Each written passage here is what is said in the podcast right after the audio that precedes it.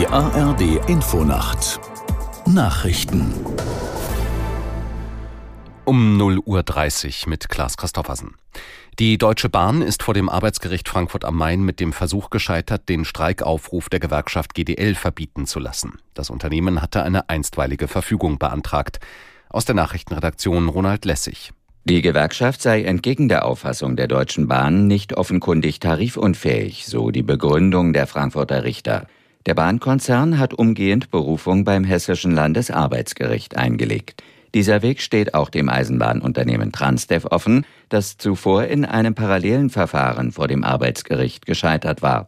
Die GDL will ab Mittwochmorgen 2 Uhr bis Freitagabend 18 Uhr streiken. Streitpunkt in den Tarifverhandlungen ist die Forderung der Gewerkschaft nach einer kürzeren Arbeitszeit bei vollem Lohnausgleich.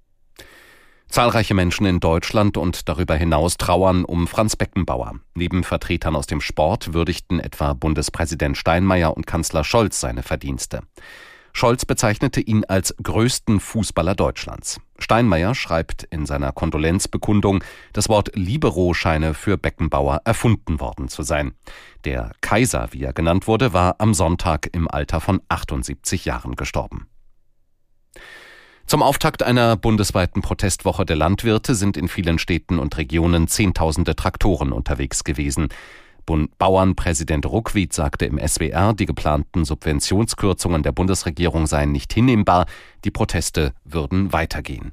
Wir werden im Rahmen der Aktionswoche weitere Demonstrationen durchführen und am kommenden Montag in Berlin eine weitere Großdemonstration machen. Das sind Menschen, die eine Botschaft klar gesetzt haben. So geht das nicht. Das ist eine Schwächung der Landwirtschaft. Das ist eine Schwächung des ländlichen Raums. Und am Ende gefährdet es die sichere Versorgung mit heimischen Lebensmitteln.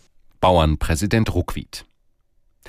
In Frankreich ist die Regierung von Premierministerin Born zurückgetreten. Das teilte der Élysée-Palast offiziell mit. Seit Tagen war in den französischen Medien darüber spekuliert worden, dass Präsident Macron die Regierung umgestaltet. Wann das neue Kabinett steht und wer es anführen wird, ist bislang unklar. Die französische Regierung steckt in einer schwierigen Situation. In der Nationalversammlung verfügt sie über keine absolute Mehrheit und ist für ihre Vorhaben auf Stimmen der Opposition angewiesen. Das Wetter in Deutschland vom Schwarzwald bis zu den Alpen und im Norden Hochnebelfelder.